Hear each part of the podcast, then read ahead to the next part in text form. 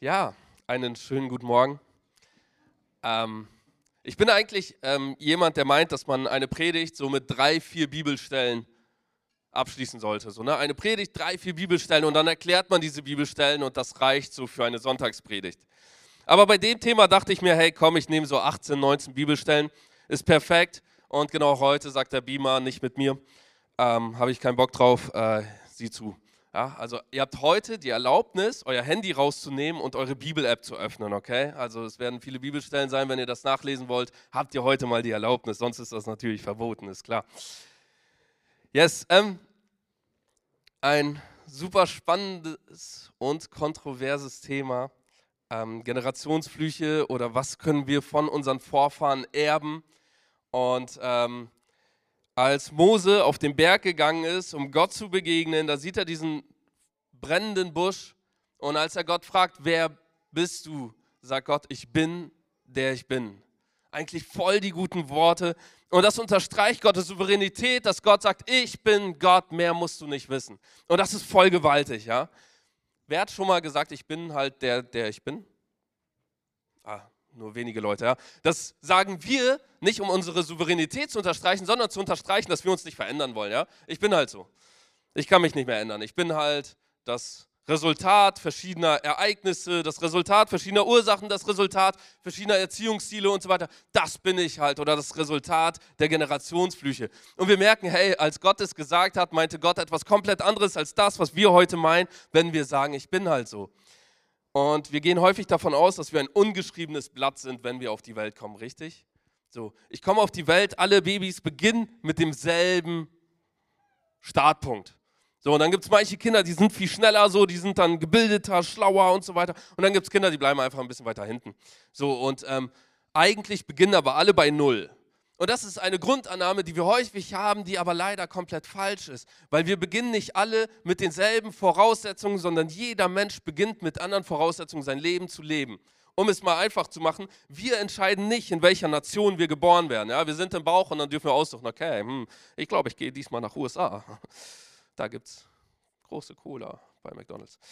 Ähm, yes, nein, das entscheiden wir nicht sondern wir werden geboren und dann sind wir in einer Nation. Wir können auch nicht auswählen, ja, wenn wir, ich weiß nicht, ob ihr auch so Gamer äh, seid oder so, dann kann man manchmal so Charaktere auswählen und dann wählt man sich so Haarfarbe, Gesichtsfarbe oder Hautfarbe, so die Haare, wie lang sollen die sein, wie sollen die auswählen. Das können wir nicht als Baby bestimmen. Ja? Wir sitzen nicht im Bauch, okay, ich swipe mal durch, oh, das könnte gut aussehen, so das dazu, das ist mein Style. Nein, das machen wir nicht. Wir werden geboren und wir haben gewisse Grundvoraussetzungen.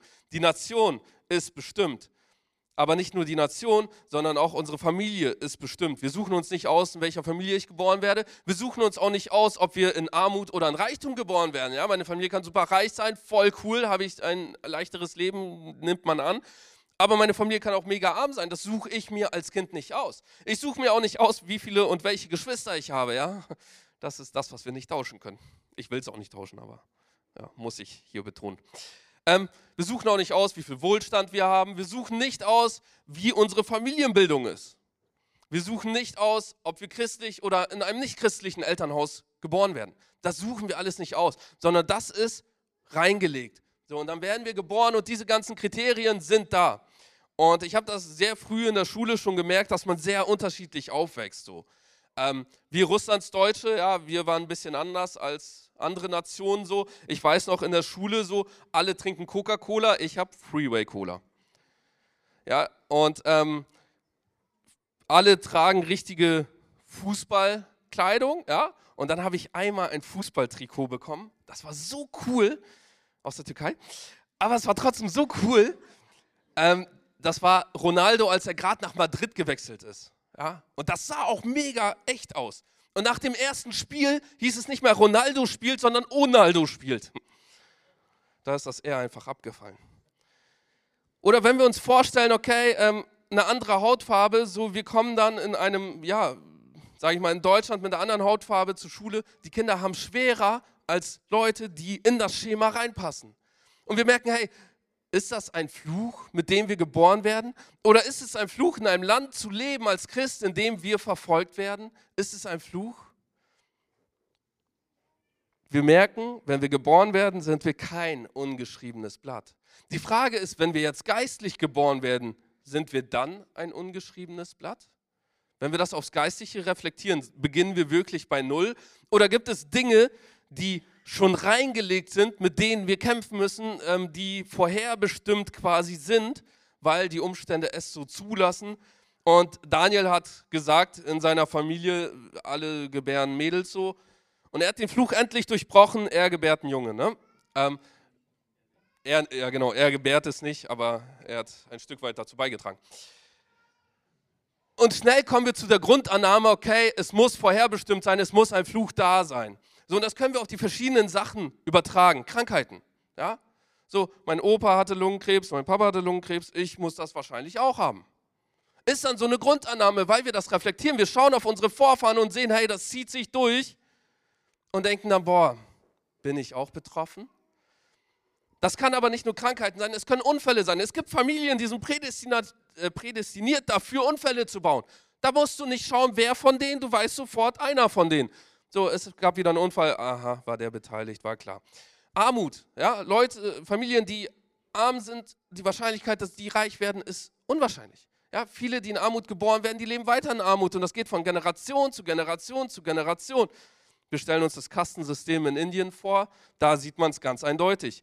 Scheidungen. Es gibt Familien, da merkst du, okay, die gesamte Familie, die scheidet sich so, alle Kinder haben Probleme in der Ehe und so weiter. Das ist doch ein Fluch, der auf der Familie liegt. Oder Ehebruch, so der Vater hatte eine Affäre, der Opa hatte eine Affäre und so weiter und so weiter. Und das trägt sich doch durch. Emotionale Probleme, so meine Eltern waren depressiv, deren Eltern waren depressiv, also ich auch. Fehlgeburten, genau dasselbe Thema, das zieht sich häufig durch gewissen Familien durch. Selbstmorde, Missbrauch, Abhängigkeiten, Kriminalität. Und jetzt, wo wir das so reflektieren, merken wir, hey, ein Fünkchen Wahrheit scheint ja dran zu sein, weil das ja häufig doch irgendwie damit zusammenhängt. Und schnell neigen wir dann dazu, dass wir sagen, okay, Generationsflüche sind da. Und wir lesen eine erste Bibelstelle, 2. Mose, Kapitel 20, Vers 5 bis 6.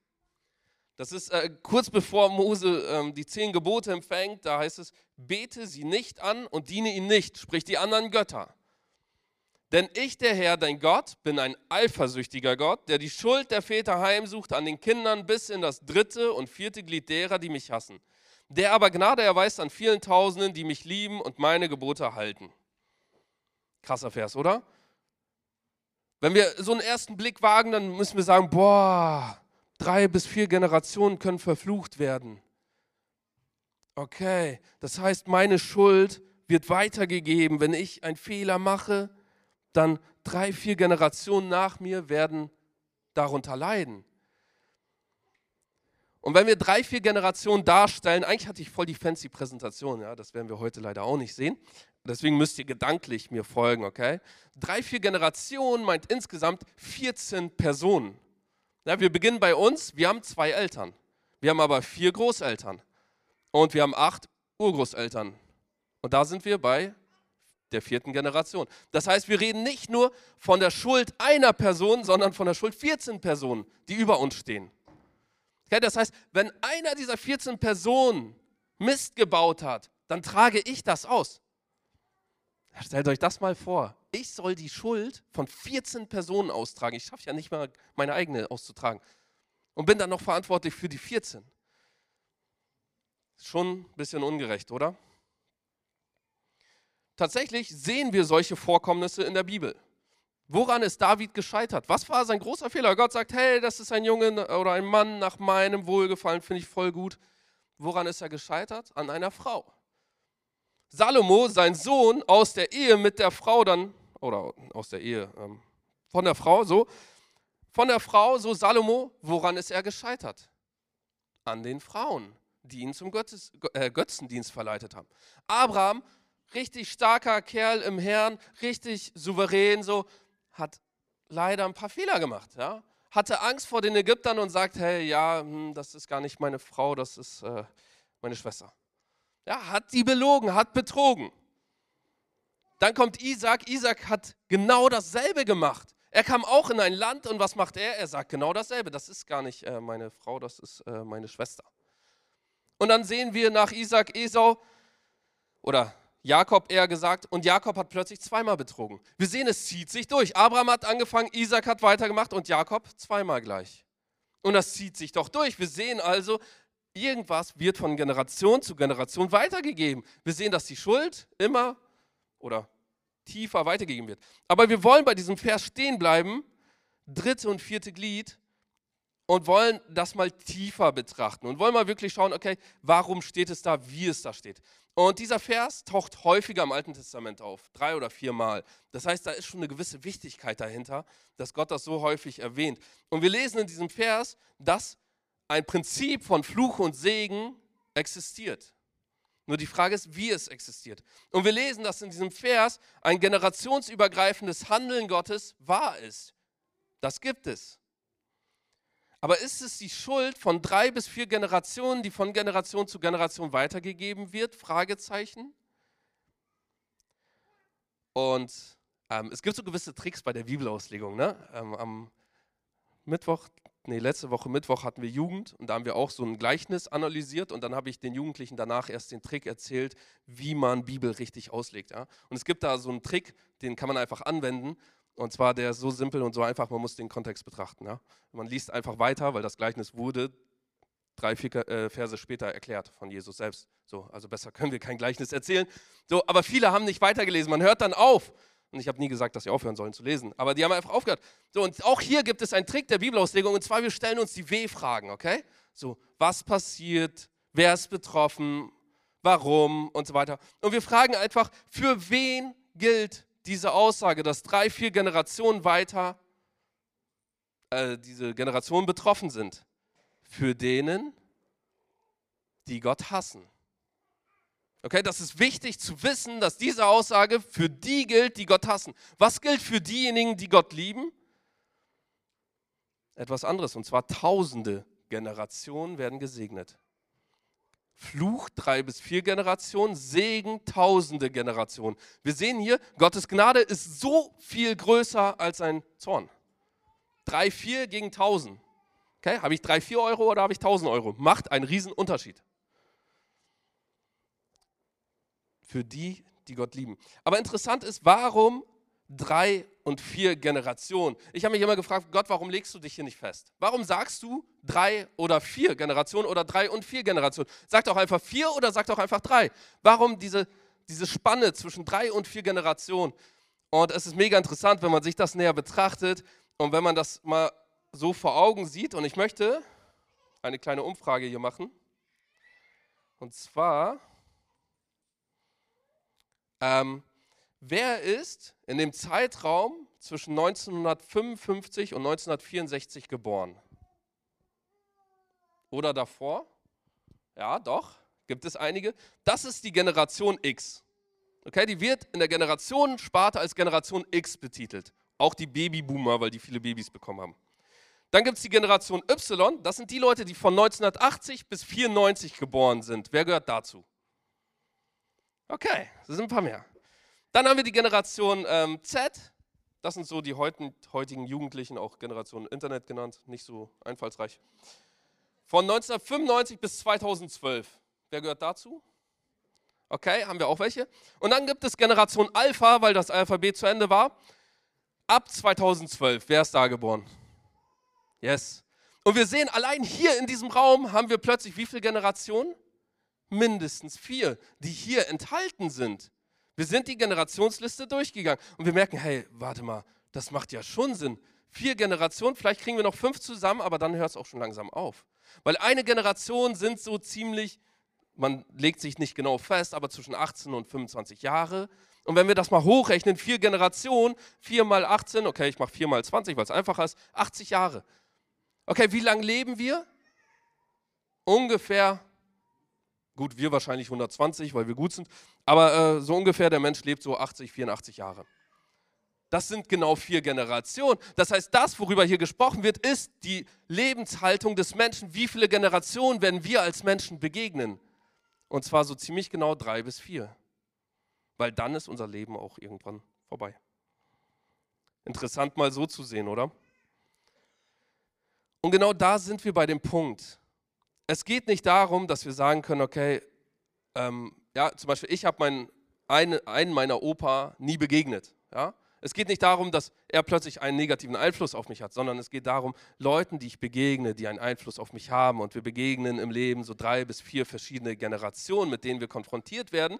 Und der Aufruf, den mache ich jetzt einfach, ist, dass wir von allen Generationen was lernen können, sogar von den Babyboomern, aber auch von der Generation Internet. Ja? Wahrscheinlich sogar viel eher von denen, die weiser und älter sind. Aber wir sehen auch, dass der Segen über tausend Generationen weitergeht. Gottes Gnade ist so viel größer als ein Zorn. So, das heißt jetzt, wenn wir den Punkt schaffen und wir lieben Gott, dann sind tausend Generationen nach uns, ich weiß nicht, wie viele Menschen das sind, safe. Ja, die sind gesegnet. Das ist doch mal eine richtig cooler, coole Aussage. So, jetzt sagt Gott zu David, hey, du bist ein Typ nach meinem Wohlgefallen. Okay, hat er das sonst zu jemandem gesagt? Nein.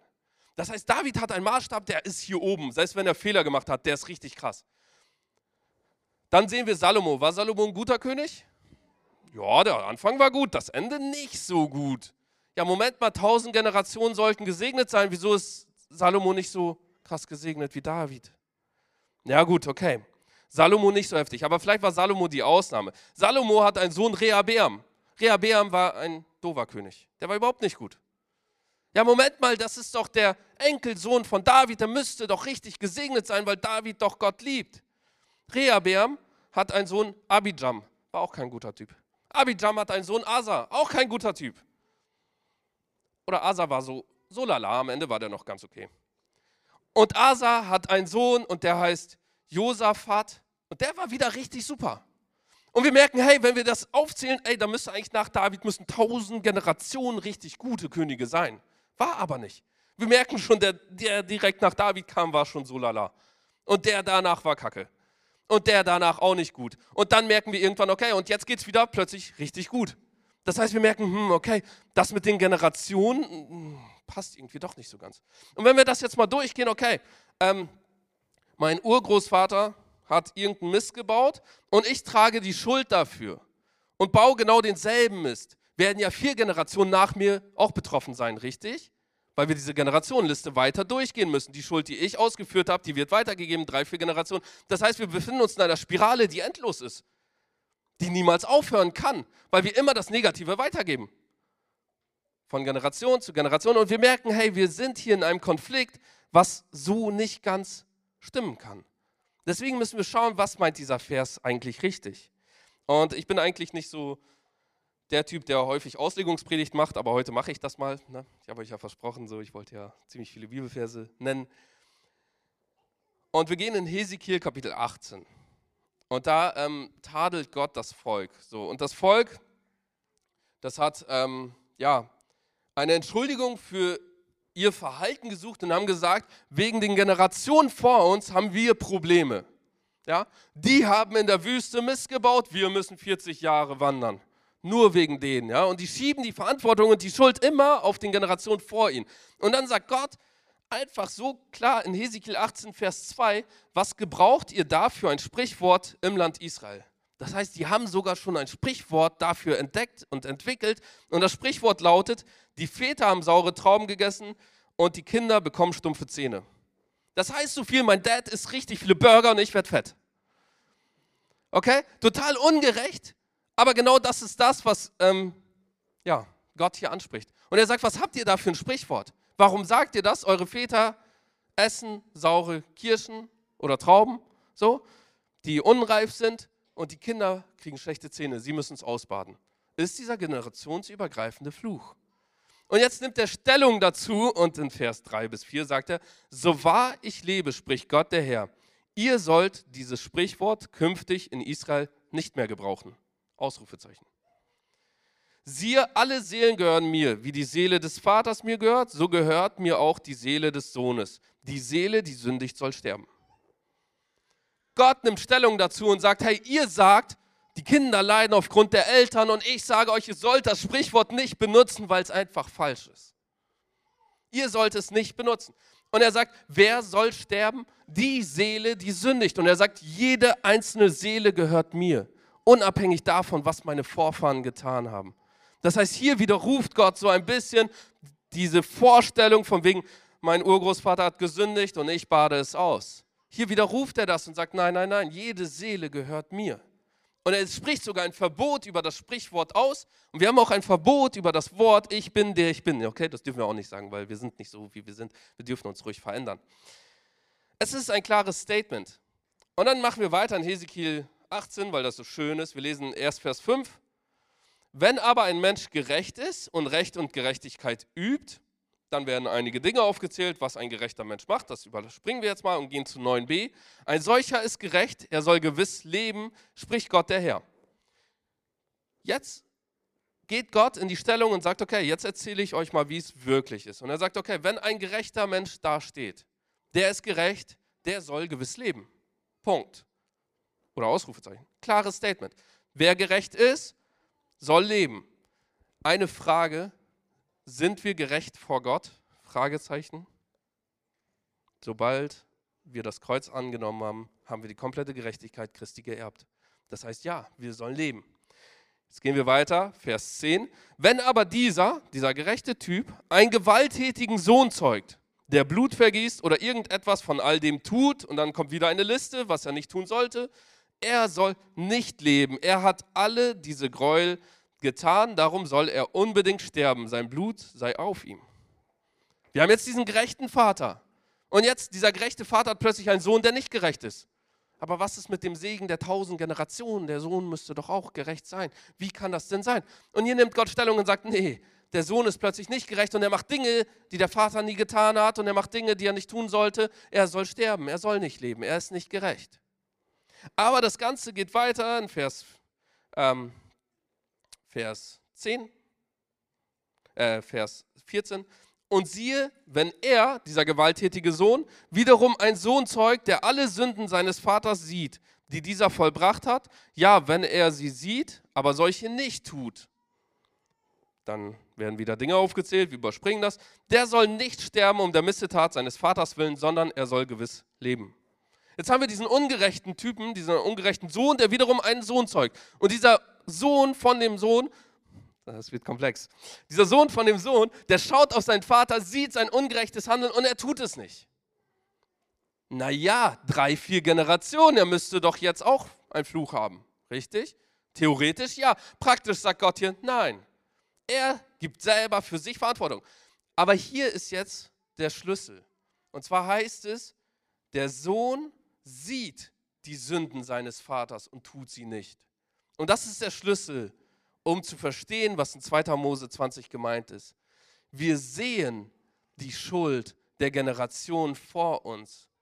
Und es ist eine Entscheidung, ob ich sie tue oder ob ich sie lasse. Das ist das, was Gott hier anspricht. Er sagt, du hast die Entscheidung. Würde der Sohn sich entscheiden und das tun, was sein Vater tut, ja, gewiss wird er auch sterben. Aber weil er sich dagegen entscheidet und das für schlecht erachtet, was er bei seinem Vater sieht, wird er leben. Daniel hat das Sprichwort schon gesagt, der Apfel fällt nicht weit vom Stamm. Und das ist tatsächlich so, richtig? Also ich merke das bei meinen Kindern, die adaptieren sehr viel von mir, weil die sehr viel von mir sehen. Und jetzt verstehen wir auch, warum drei, vier Generationen, weil drei, vier Generationen zusammen leben und man drei, vier Generationen sieht und sieht, wie sie leben. Und wir schauen immer auf die anderen, schauen, hey, wie leben die? Wir schauen auf unsere ältere Generation, wie gehen die mit dem Glauben um? Wir schauen auf unsere jüngere Generation, ja, immer auf unsere Jugend und sagen, boah, wieso lebt ihr so, wie ihr lebt? Ja, wir schauen immer auf die Generation und wir adaptieren Dinge von diesen Generationen. Und früher war das noch ein bisschen intensiver als heute. Ja, früher haben die zusammen in einem Zelt gelebt. Da war das normal, dass drei, vier Generationen in einem Zelt leben. Das heißt, du hast immer 24-7 die anderen gesehen und gesehen, was sie machen. Heutzutage hat jeder so sein eigenes Haus, auch gut. Aber das war nicht der Fall. Und ich habe zum Beispiel bei mir gemerkt, so, ähm, mein Vater, wenn er von der Arbeit kam, der war immer sehr müde und dann war das mit der Geduld immer sehr schwierig. Okay? Ähm, ist gar nichts Negatives. Äh, yes. Genau, und ich wusste, okay, wenn Papa von der Arbeit kommt, dann erstmal ein bisschen aus dem Weg gehen, ja? Ihn erstmal in Ruhe essen lassen und erstmal so ein bisschen Abstand halten. So, kennt ihr wahrscheinlich auch so einige von euch, ja? Und ich habe immer gesagt, boah, ich möchte das niemals haben. Ich möchte niemals, dass meine Kinder, wenn ich von der Arbeit komme, ja, dass die erstmal so ein bisschen zur Seite gehen müssen. So. Nun, jetzt äh, komme ich von der Arbeit nach Hause und habe zwei Kinder zu Hause und ich komme gerade durch die Tür rein, harter Arbeitstag. Papa, Papa, Papa, komm, wir machen jetzt das, komm, wir spielen jetzt. Und ich denke, boah, ich will einfach nur was essen, lass mich in Ruhe. Papa, komm jetzt zum Spielplatz. Und meine Frau ist eine äh, Frau, die einfach sehr viel Zeit mit den Kindern verbringt und immer liebend gern zum Spielplatz geht und auch möchte, dass ich dabei bin. Ne? Und ich komme gerade von der Arbeit und sie, komm, wir packen jetzt unsere Sachen, wir gehen zum Spielplatz. Kann ich wenigstens rein? Kann ich wenigstens was essen? Ja, nimm dir Essen mit. Ja, gut. Und ich merke, boah, genau das, was ich bei meinem Vater kritisiert habe, habe ich selber auch. Ich selber habe auch damit zu kämpfen, mit der Geduld nach der Arbeit, obwohl ich das ja kritisiert habe. Und das ist nämlich das, wir adaptieren Dinge, Verhaltensmuster unserer vorherigen Generation und nehmen sie an, unbewusst, auch wenn wir es gar nicht wollen. Nur bei den anderen sehen wir schneller als bei uns. Bei uns ignorieren wir das sehr schnell. Und das ist das, was hier in Hesekiel angesprochen wird. Und Hesekiel 18, Vers 20 gibt so eine Zusammenfassung von dem ganzen Kapitel und sagt, die Seele, welche sündigt, die soll sterben. Der Sohn soll nicht die Missetat des Vaters ertragen. Und der Vater soll nicht die Missetat des Sohnes tragen. Auf dem Gerechten sei seine Gerechtigkeit und auf dem Gottlosen sei seine Gottlosigkeit. Puh, genial, oder? Nicht aufgrund meiner Schuld müssen meine Kinder leiden, sondern jeder gibt selber für sein Leben die Verantwortung. Wenn wir in die Bibel schauen, sehen wir immer, dass Gott ein Gott der Generationen ist. Gott spricht immer über verschiedene Generationen. Wir lesen Gott Abrahams, Isaaks und Jakobs. Er spricht über drei Generationen und die Israeliten haben immer so geredet. Wir sehen, ähm, dass ähm, ähm, Israel in der Wüste eine ganze Generation bleiben musste, bis die gesamte Generation gestorben war. Dann durften sie raus. Das waren 40 Jahre zu dem Zeitpunkt. Wir lesen zum Beispiel in 2. Timotheus 1,5 ähm, über Timotheus. Und da heißt es was? Timotheus, sein Glaube war wo? In seiner Großmutter Lois und auch in seiner Mutter. So spricht Paulus das an. Er redet über Generationen. Er sagt, den Glauben, den du hast, den hatte schon deine Großmutter und deine Mutter. Interessanterweise spricht er über die Großmutter und dann über die Mutter. Normalerweise wird man ja denken, hey, Timotheus hat seinen Glauben von der Mutter und dann von der Großmutter. Aber das hat wieder einen historischen Grund. Und zwar früher war das ein bisschen anders als heute. Die Erziehung lag hauptsächlich bei den Großeltern und nicht bei den Eltern. Weil die Eltern haben sich um die Arbeit, um den Haushalt gekümmert und Haushalt war mehr als ein Vollzeitjob. Ja. Heutzutage, wir machen Waschmaschine auf, Kleidung rein.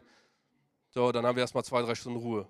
So, bis wir die dann von, von der Waschmaschine in den Trockner werfen. So mittlerweile verstehe ich die Prozessabläufe. Genau. Ähm, früher hat man die Kleidung genommen, ist zum Fluss gegangen und musste die einzeln waschen, bis jeder Fleck raus war. Das war deutlich anstrengender als heute und hat viel länger gedauert. Heute, wir machen Kühlschrank auf, nehmen was zu essen, kochen uns was. Früher, da musstest du das Tier frisch schlachten, um es zu essen. Das heißt, der gesamte Prozess, um das Essen vorzubereiten, war mehrere Stunden, wenn nicht sogar Tage, mussten die das Essen vorbereiten für den Tag. Heute, wir haben so einen Staubsaugroboter, der durch das Haus rumfährt. Bennett liebt es, er setzt sich da am liebsten drauf, fährt mit. Früher, da mussten die das Haus fegen. Und im Haus haben nicht nur die Familienmitglieder gewohnt, sondern auch die Tiere. Ja, mach mal das Haus jetzt sauber, wo die Tiere drin leben. Ja, manche haben ja noch Katzen und Hunde zu Hause, das geht ja noch. Aber stell dir vor, du hast so eine Ziege zu Hause. Bring der Ziege mal bei, da ist dein Klo. Wird schwierig. Haushalt war ein Vollzeitjob und teilweise hatten die Mägde dafür und deswegen lag die Erziehung der Kinder bei den Großeltern.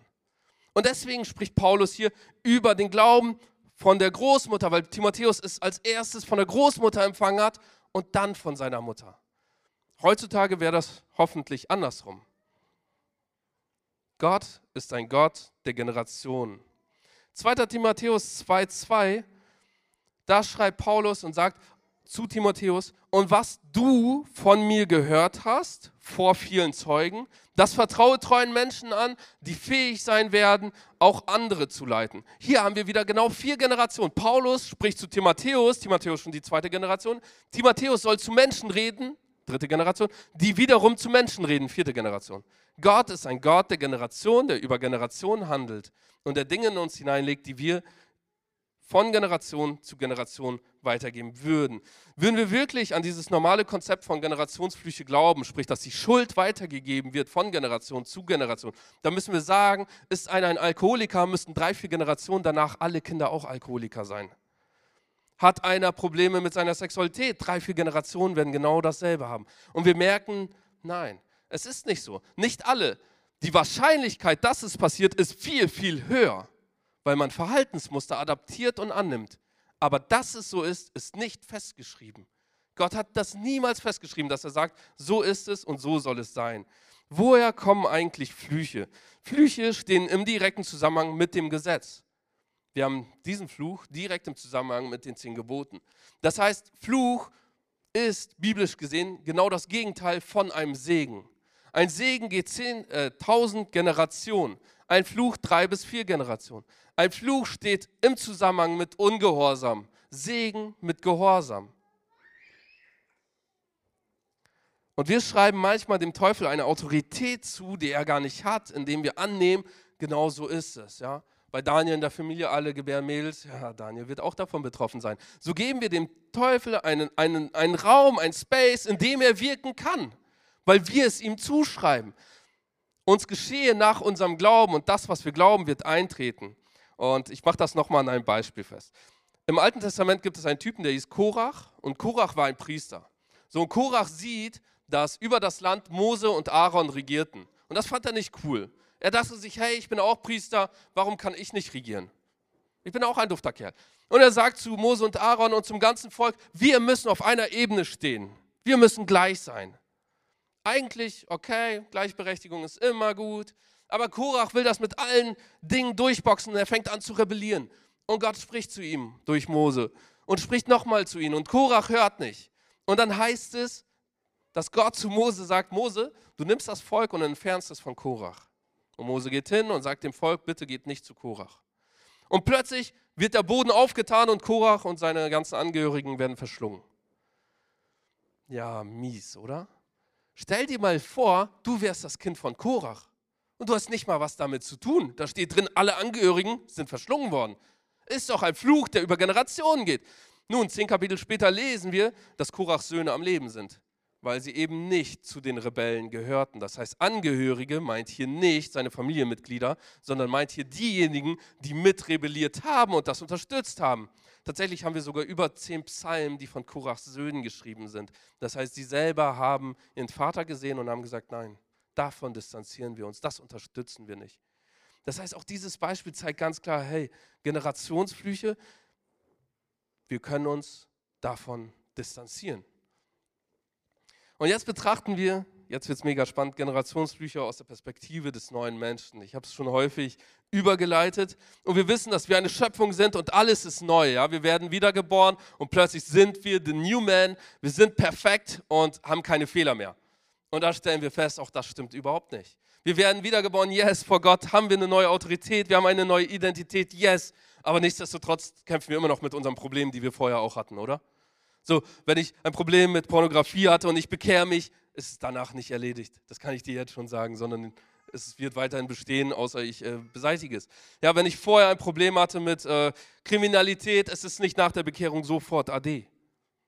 Es ist immer noch da. Ja, wenn ich keine Geduld vorher hatte, hey, durch die Bekehrung kriege ich jetzt auch nicht unbedingt einfach nur Geduld. Und wir merken, hey, so ungeschrieben sind wir gar nicht, wenn wir wiedergeboren werden, sondern irgendwie gibt es Dinge, die weiterhin an uns lasten, die weiterhin an uns bleiben.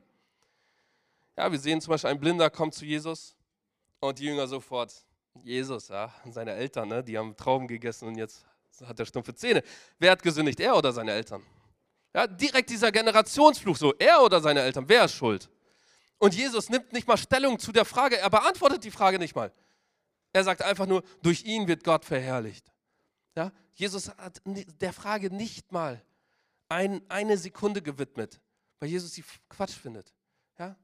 Ähm, nirgendwo im Neuen Testament lesen wir irgendwas davon, dass Flüche gebrochen werden müssen, dass es Generationsflüche überhaupt gibt. Lesen wir gar nichts von. Das Einzige, was wir lesen, ist, dass es am Kreuz jeder Fluch getragen ist. Oder das Fluch des Gesetzes wurde am Kreuz getragen. Wir lesen davon, dass wir befreit sind von dem Fluch des Gesetzes. Und jetzt gehe ich auf etwas ein. Ich habe gesagt, Gott ist ein Gott der Generation. Wenn wir Matthäus Kapitel 23, Vers 9 lesen,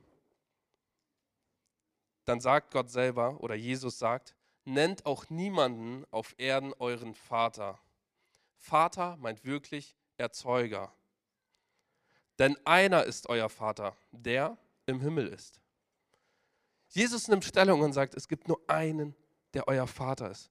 Das heißt, wenn wir sagen, hey, wir sind von Generationen stammen wir ab. Was ist Gottes Blick auf uns? Wer ist, sind unsere Vorfahren? Er selber. Na, Halleluja, sind wir gesegnet, oder? Und deswegen sagt Paulus in Epheser Kapitel 1, wir sind gesegnet mit allen geistlichen Segnungen, weil wir einen Vater haben und das ist Gott und weil wir von ihm erben und befreit sind von unseren leiblichen Eltern.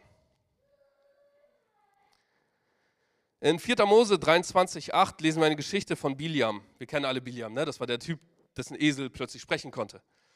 So, und Biliam war ein geistlicher Mensch, nicht unbedingt positiv, aber ein geistlicher Mensch. Und der König Balak, der sieht Israel und er sieht, dass sie mächtig sind. Und er möchte dagegen vorgehen und er sagt zu ähm, Biliam, hey Biliam, verfluche das Volk. Du bist ein geistlicher Mensch, verfluche sie und sie werden fallen und ich werde gewinnen. Und dann sagt Biliam so krasse Worte und er sagt, wie soll ich etwas verfluchen, das Gott nicht verflucht? Crazy, oder? Wie soll ich etwas verfluchen, das Gott nicht verflucht? Können wir verflucht werden? Wie sollen die Menschen etwas verfluchen, das Gott nicht verflucht? Wenn Gott uns gesegnet hat, wie sollen wir verflucht werden? Aber dann sagt Biliam zu Balak, aber es gibt einen Weg. Es gibt eine Möglichkeit, wie wir das Volk verfluchen können. Und das geht leider heute noch immer so. Er sagt, wenn wir es schaffen, dass das Volk Götzendienst vollbricht, wenn wir es schaffen, dass das Volk sich von Gott abwendet, dann können wir sie verfluchen. Und das ist so gewaltig, und wenn wir dazu Sprüche 26, Vers 2 lesen, heißt es, wie ein Sperling davonflattert und eine Schwalbe davonfliegt, so ist ein unverdienter Fluch. Er trifft nicht ein. Können wir als Kinder Gottes verflucht werden? Ein unverdienter Fluch bricht nicht ein. Wenn ich aber meinen Lebensbereichen mich von Gott distanziere und sage, hey, meine Sexualität regle ich selber und nicht du, hey, dann habe ich plötzlich eine Angriffsfläche.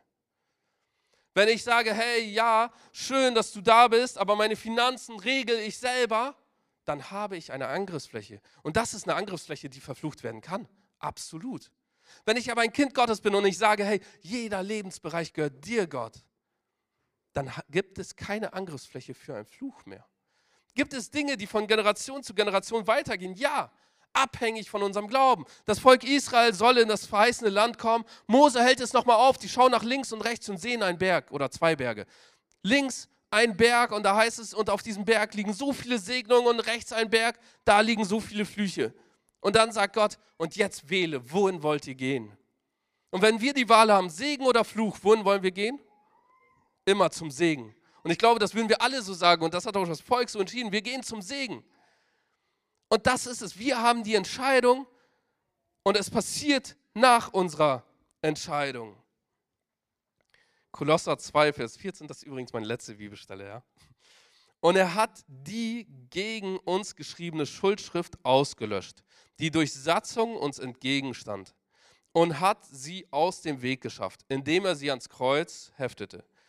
Als er so die Herrschaften und Gewalten entwaffnet hatte, stellte er sie öffentlich an den Pranger und triumphierte über sie an demselben. Jesus hat unseren Schuldschein an das Kreuz genagelt. Und nicht nur das, er hat alle Gewalten und alle Herrschaften entwaffnet. Das heißt, es gibt keine Waffe mehr, mit der der Teufel auf uns schießen kann. Die gibt es nicht. Die hat Gott entwaffnet am Kreuz. Das heißt, selbst Flüche haben keinen Zugriff, weil Gott sie entwaffnet hat. Aber jetzt gehen wir zurück zu den Bergen. Wir entscheiden. Gemäß unseres Glaubens wird es passieren. Glaube ich daran, okay, sieben Enkelkinder, alles Mädels, gut, dann werde ich auch Mädel kriegen. Dann kriege ich ein Mädel, wenn ich es im Glauben festhalte.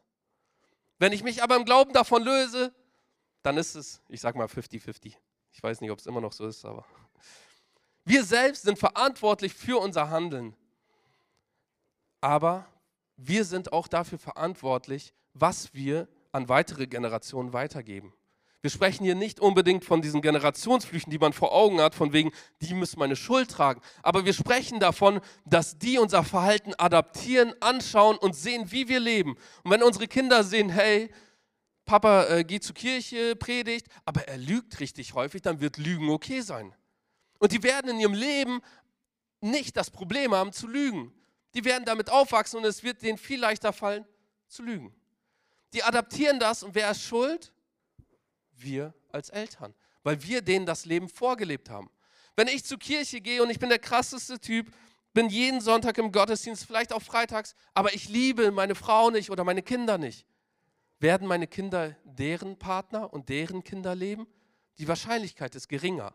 Außer das Kind selber sieht das Verhalten und entscheidet sich persönlich dafür und sagt, ich will das nicht so, wie Papa das macht oder wie Mama das macht.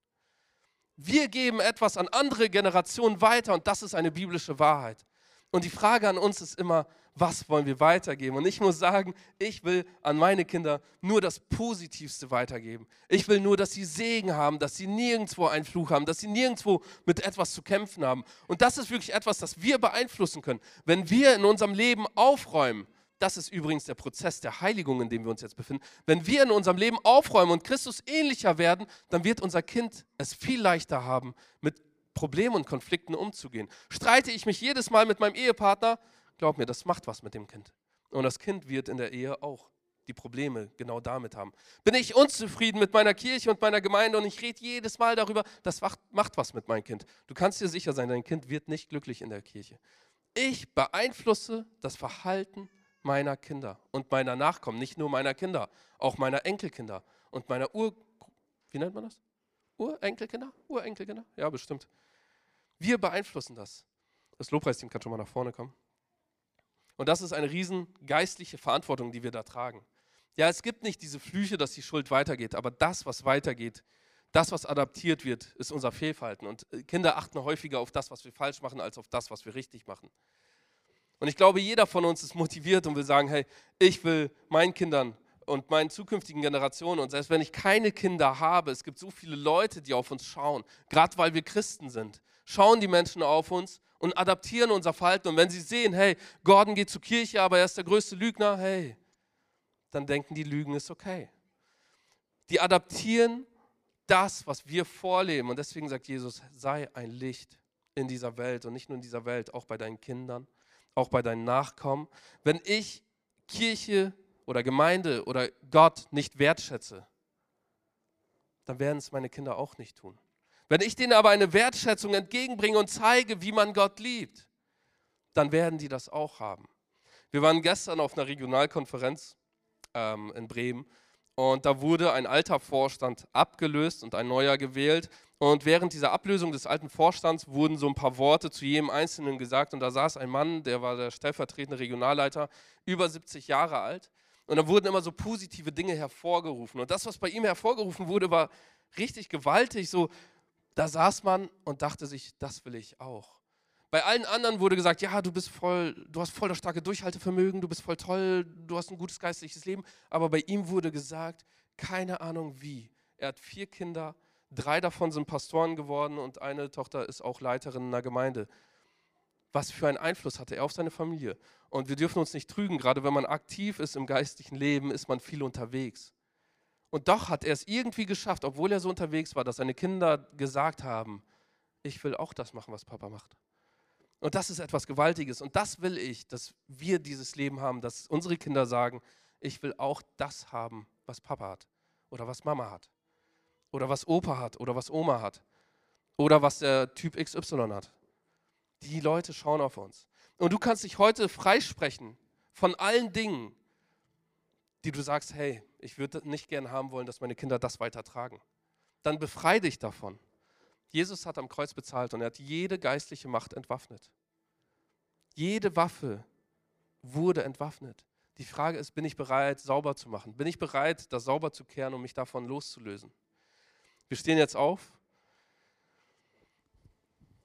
Du kannst dich befreien von betrügerischen Gedanken.